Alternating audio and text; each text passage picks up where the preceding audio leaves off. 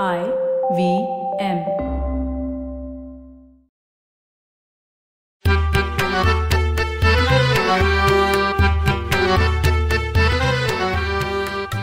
नमस्कार मंडळी.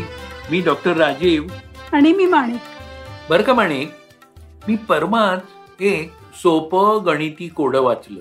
अगदी लहान मुलांना घालावं इतकं सोपं कोडं. अरे सांग तरी काय आहे? तर बर का एक बॉल आणि एक बॅटची किंमत. दोघींनी मिळून किंमत एक रुपया दहा पैसे आहे. बर? जर बॅट बॉलपेक्षा एक रुपयानी महाग असेल तर बॉलची किंमत किती? अरे हे का कोड आहे का? उत्तर सोपंच तर आहे. बॉलची किंमत दहा पैसे. असंच पटकन उत्तर दिलं जातं. पण असं चटकन सुटलेल्या कोड्याचं उत्तर मात्र चूक असू शकतं. ते कसं काय? आणि मग बरोबर उत्तर कुठलं? बरोबर उत्तर आहे पाच पैसे. पाच पैसे? हो हे बघ. आता बॅट बॉलपेक्षा एक रुपयानी महाग आहे. बॉल पाच पैशाचा म्हणजे बॅटची किंमत एक रुपया पाच पैसे. म्हणजे बॅट आणि बॉलची मिळून किंमत एक रुपया दहा पैसे. हो, बरोबर? हो. जर बॉलची किंमत दहा पैसे असेल तर मग दोघांची मिळून एकत्रित किंमत एक रुपया वीस पैसे होईल ना? हो खरंच की. खरं सांगू का? एकदम उत्तर दिलं म्हणून चुकलं. मी जरा विचार करून कोड सोडवलं असतं तर बरोबर उत्तर नक्कीच देता आलं असतं. तू म्हणतेयस ते या कोड्याच्या बाबतीतच नाही तर खूप वेळा घडतं. पटकन घेतलेला निर्णय शोधलेलं उत्तर चूक असू शकतं. हे बघ प्रत्येक वेळी चटकन निर्णय घेतलेला निर्णय चूकच असतो हे मात्र मला मान्य नाही. तुझं म्हणणं बरोबर आहे. घाई गर्दीत घेतलेला निर्णय देखील अगदी योग्य ठरू शकतो. मग? पटकन घेतलेला निर्णय आणि खूप विचाराने घेतलेला निर्णय. या दोन्ही क्रिया आपल्या मेंदू मार्फतच होतात ना? अरे हो पण काही वेळा झटकन निर्णय घेणंही महत्वाचं असतं. नुसतं महत्वाचंच नाही तर अत्यंत गरजेचं असतं. समजा आपण चालताना एखादं वाहन आपल्या अंगावर येणार आहे हो. असा प्रसंग जर आला तर आपण पटकन बाजूला होणं अत्यंत गरजेचं असतं. त्यावेळी विचार करायला वेळच नसतो. आणि बघ ना चुकून गरम वस्तूला हात लागला तर तो एका क्षणात बाजूला केला जातो. याला प्रतिक्षिप्त क्रिया किंवा रिफ्लेक्स ऍक्शन म्हणतात ना. हो या प्रतिक्षिप्त क्रिया बऱ्याच वेळा आपोआप घडल्यासारख्या घडतात म्हणजे मेंदूपर्यंत ही संवेदना जाऊन तिथून संदेश आल्यावर हात हलवण्या इतका वेळच नसतो. ही रिफ्लेक्स आर्क स्पायनल लेवलवरच पूर्ण होते.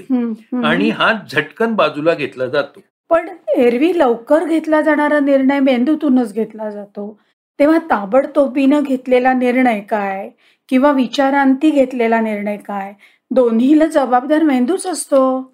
हे दोन्ही प्रकारचे निर्णय मेंदूमार्फतच घेतले जातात. तर त्यात तफावत कशी असेल? या विषयावर बरंच संशोधन झालंय बरं का.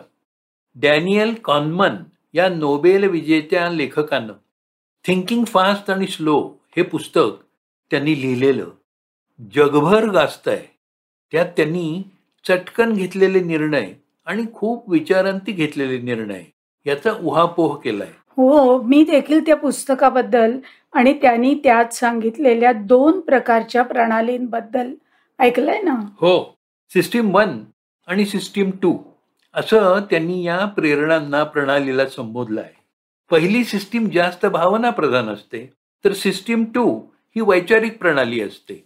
या दोन्ही प्रणालींबद्दल म्हणजे थिंकिंग फास्ट अँड स्लो हे पुस्तक कानमन यांनी दोन हजार अकरा मध्ये लिहिलं. ते इस्रायली अमेरिकन आहेत बरं का. पण त्याच्या आधीच दोन हजार दोन साली त्यांना नोबेल पारितोषिक मिळालं. ते मात्र त्यांच्या प्रॉस्पेक्ट थिअरीसाठी म्हणजेच बिहेवियरल इकॉनॉमिक्सच्या नवीन संशोधनासाठी. अर्थात हा एक वेगळाच प्रांत आहे. ज्यावेळी माणूस एखादी मोठी आर्थिक गुंतवणूक करत असतो तेव्हा तो कसा विचार करतो? आणि त्यांनी कसा विचार केलेला जास्त चांगला हे त्यांनी त्याच्यात मार्गदर्शन केलंय. खूप गोष्टी विचारात घेऊन आलेले अनुभव लक्षात घेऊन ही गुंतवणूक करावी.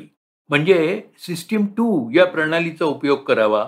घाईघाईनं केवळ इंट्युशनवर म्हणजे अंतप्रेरणेवर आधारित निर्णय घेऊ नयेत. असं म्हणतात की तोटा लॉस हा माणसाच्या मनावर जास्त आघात करतो. फायदा झाल्यामुळे होणाऱ्या आनंदापेक्षा तोटा झाल्यानं होणारं दुःख जास्त इम्पॅक्ट करतं जास्त परिणामकारक असतं. सिस्टीम वनमध्ये मेंदू पटकन निर्णय घेतो. एकपेशीय जीवापासून उत्क्रांत होत होत जडणघडण झालेल्या मेंदूमध्ये ही क्षमता निर्माण झाली आहे. सिस्टीम वन या प्रणालीमध्ये निर्णय अंतप्रेरणेने घेतले जातात. पटकन उत्तर शोधलं जातं. त्यासाठी फारसे कष्ट करावे लागत नाहीत. भावनेच्या भरात आपण एखादी गोष्ट करतो बोलतो त्यात एक आळशीपणाही असतो म्हणजे. वैचारिक लेझिनेस असतो. तसंच बघ ना फारसा विचार न करता आपोआप घेतल्यासारख्या ज्या कृती होतात त्या सिस्टीम वन या प्रणालीमुळे. म्हणजे बघ ना वाहन चालवणं साफसफाई करणं सरावानं पोहणं बोलणं अशा सगळ्या क्रिया. या उलट सिस्टीम टू ही प्री फ्रॉन्टल कॉर्टेक्स या मानवाच्या मेंदूच्या वैशिष्ट्यपूर्ण भागातून होणारी प्रणाली आहे. सारासार विचार करून साधक बाधक परिणामांची नोंद घेऊन काम करणारी ही वेगळ्या प्रकारची ऊर्जा आहे. हो ना म्हणजे या दोन्ही अगदी वेगवेगळ्या एनर्जीज म्हणजे ऊर्जा आहेत. हो आणि गंमत अशी की या दोन्ही ऊर्जा सिस्टीम वन आणि सिस्टीम टू या प्रणाली सतत एकमेकांवर कुरघोडी करायचा प्रयत्न करत असतात.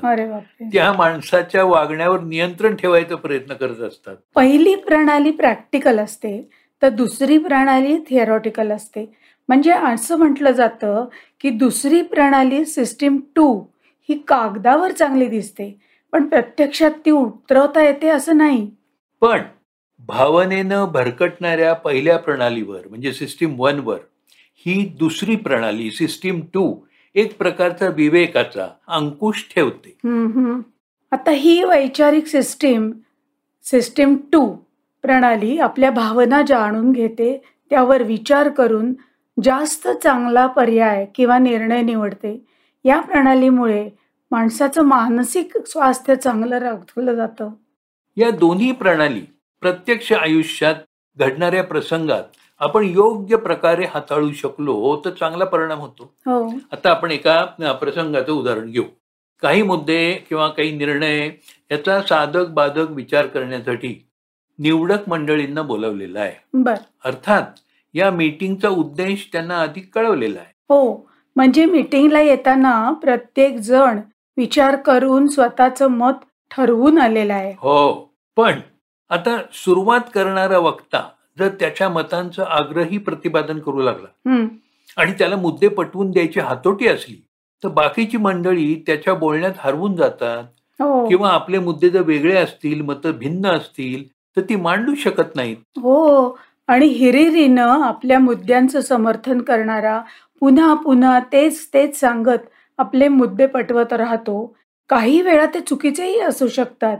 पण चुकीचे मुद्दे पुन्हा पुन्हा मांडल्यामुळे रिपिटेशनमुळे खरे वाटू लागतात. म्हणजे सिस्टीम वनचं प्राबल्य मान्य होतं. अशा वेळी ताबडतोब निर्णयापर्यंत न येता जर मीटिंगच्या शेवटी प्रत्येकानं आपली मतं लिहावीत असं ठरवलं तर प्रत्येकाची विचाराची प्रणाली सिस्टीम टू ही कार्यरत होईल आणि त्यावर भावनेचा पगडा राहणार नाही. म्हणजे घाईघाईनं निर्णय घेऊ नयेत. हेच योग्य ठरतं तर. हो हे तर अगदी निर्विवाद आहे. घाई केली जाते काम लवकर संपावं म्हणून. पण कित्येक वेळा घाईमुळेच उशीर होत जातो. म्हणून एखाद्या कार्यक्रमाची वेळ गाठायची जेव्हा घाई असेल तर वाहन चालकाला असं सांगायला हवं we are in a hurry so drive slow एक प्रसिद्ध वाक्य आहे. To go slow to go fast खरंच. आपण कित्येक वेळेला असं वागत असतो की दिवसाचे तास कमीच आहेत बरं का. पण आपण प्रत्येक गोष्ट शांतपणे केली व्यवस्थितपणे केली तर ती लवकर पूर्ण होते आणि आपल्यावरचा ताणही कमी होतो. काही दिवसापूर्वी आपण पोमोडोरो टेक्निकबद्दल बोललो होतो. हो. त्याचाही कार्यप्रणालीवर चांगला परिणाम होतो. म्हणजे दर पस्तीस मिनिटं कामाची झाल्यावर पाच मिनिटं विश्रांती घ्यायची.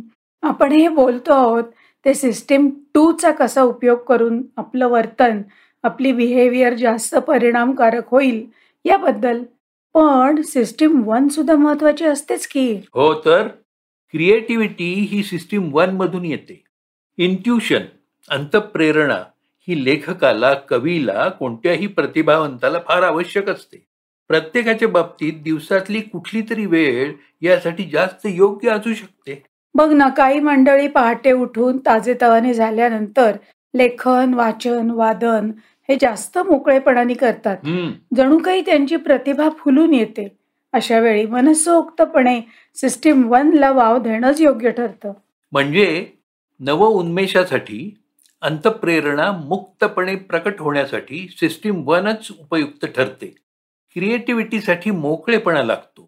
जर ओव्हर अनालिसिस म्हणजे अतिविश्लेषण केलं तर अशी निर्मिती कशी होणार?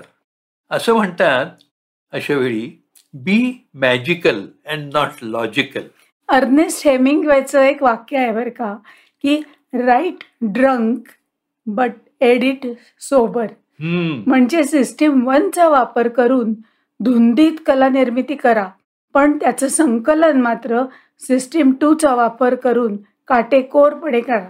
आपल्याला मिळालेल्या थिंकिंग फास्ट अँड स्लो या दोन ऊर्जा योग्य प्रमाणात योग्य वेळी योग्य ठिकाणी वापरून आपण आपलं उद्दिष्ट गाठू शकतो.